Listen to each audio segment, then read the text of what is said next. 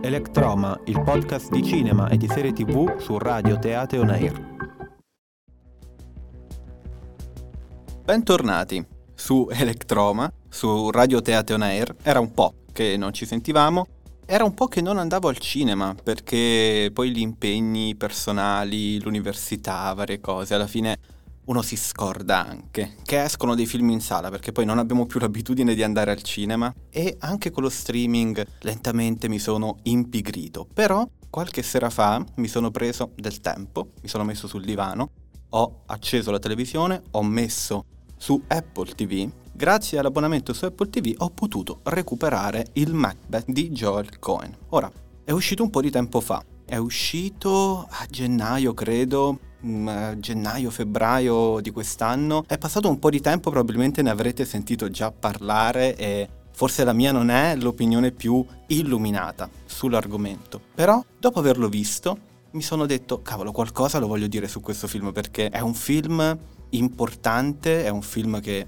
voglio avere all'interno del mio gruppo di recensioni qui sulla radio e penso che anche per chi ascolta questa rubrica di cinema possa essere interessante. Del resto se seguite il programma è perché probabilmente avete un minimo interesse nel sapere cosa ne penso. Beh, allora, innanzitutto fare la recensione così in ritardo mi aiuta a evitare tutte quelle cose burocratiche, noiose per esempio dirvi chi è Joel Cohen, lo sapete chi è Joel Cohen e sapete anche che è la prima volta che lavora un film senza Ethan Cohen, con cui ha fatto tutti i suoi film, Il fratello, devo dirvi i film dei fratelli Cohen, Il Grande Lebowski, Fargo, non è un paese per vecchi, sono film importanti, però è importante anche sapere che questa volta è un'opera in solitaria. La cosa più interessante è che è un film prodotto dalla A24. Ci torneremo poi tra poco su questa cosa. Innanzitutto è il Macbeth e anche su questa cosa dobbiamo parlare del Macbeth, non sapete chi è Shakespeare? Sapete tutti quanti di che cosa parla? Se non lo sapete facciamo finta che voi già sappiate tutto quanto, questa è come una recensione del New Yorker, i miei lettori sanno chi è Shakespeare perché lo leggono tutte le sere. Che cosa dire di questo Macbeth che non sia stato già detto? È un film complesso ed è complessa in generale l'operazione portiamo Macbeth al cinema. L'hanno già fatto altri registi, parleremo brevemente anche di questo fra poco. È un film che va visto con attenzione, non è uno yogurt da consumare entro la data di scadenza, per cui lo guardi, ne parli immediatamente e poi basta, non c'è più tempo per parlare del Macbeth. Anche se sono passati un po' di mesi, credo che sia giusto dire due parole. Ora, l'esordio in solitaria di Joel Cohen a me interessava e che la A24 ci abbia messo le mani è abbastanza evidente. È chiaro già dal primo istante, diciamo, c'è questo bianco e nero, questo rapporto dello schermo a quattro terzi, inquadrature per lo più fisse e tutti gli altri verissimi stereotipi sulla 24. Ora, devo dire che ogni tanto questa famosa ciambella esce fuori con il buco e Macbeth è uno di quei casi in, cui tutte queste cose carine, graziose, anche un po' pretenziose, si incontrano felicemente quando c'è un regista dietro che le sa orchestrare. E devo dire che eh, anche se potrebbero essere tanto maestose quanto insignificanti, quindi ottime per il pubblico di Instagram che eh, sicuramente ci sta ascoltando, Ecco, Joel Cohen senza Ethan forse può lasciare qualche spazio bianco, può far sentire un vuoto? Non è certamente memorabile come sa esserlo quando ha firmato alcune delle pellicole più belle che abbiamo nominato prima, però è un regista che sa cosa vuole raccontare, sa addomesticare le maestranze perché non vadano a spingere mai troppo sui pedali e il suo Macbeth non preme mai sull'acceleratore. È un noir elegante, oscuro, incredibilmente sobrio, non decolla ma non rallenta. Ora entriamo nel vivo, lasciamo perdere tutte queste cose un po' sofisticate. C'è un grande Denzel Washington che recita all'americana Macbeth ed è infatti un Macbeth anomalo, perfetto anche nelle sue allucinazioni isteriche, davvero plagiato da questa famosa profezia.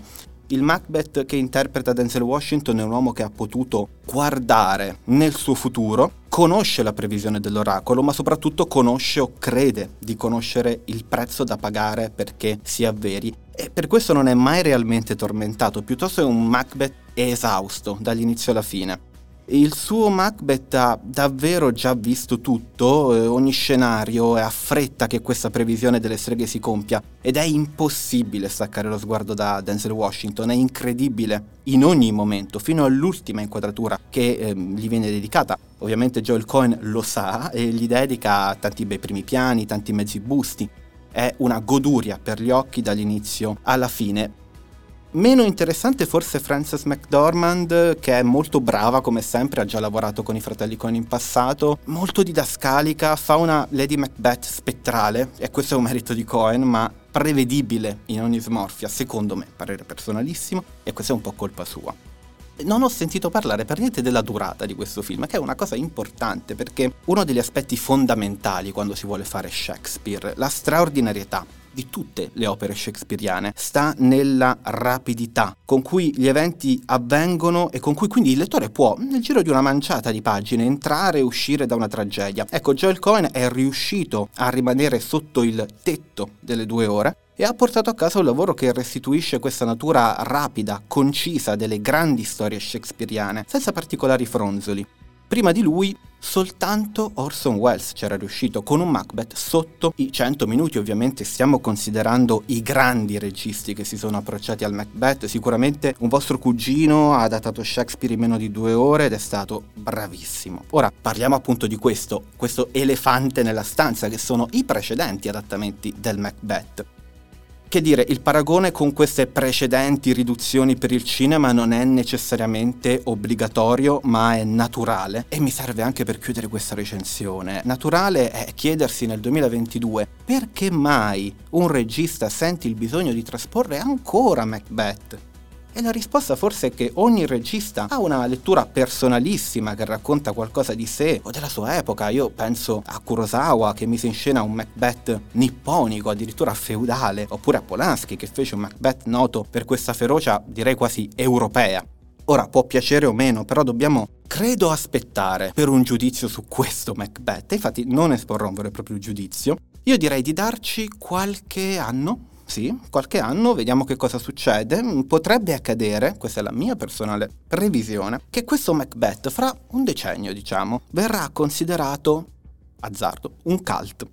Perché? E torniamo a bomba, torniamo all'inizio. È un film della 24. Ora, è una casa di produzione che sta riscrivendo da zero il linguaggio del thriller e dell'horror sofisticato. Oggi un autore che vuole fare dell'orrore più intellettuale, che non vuole fare Hannibal, insomma, va dalla 24 e se non può arrivarci guarda, sbircia, copia. Allora fra dieci anni, quando questo gusto si sarà imposto una volta per tutte, ci sarà una generazione abituata a pensare al thriller o all'horror autoriale con quella idea di cinema che oggi lentamente si sta imponendo.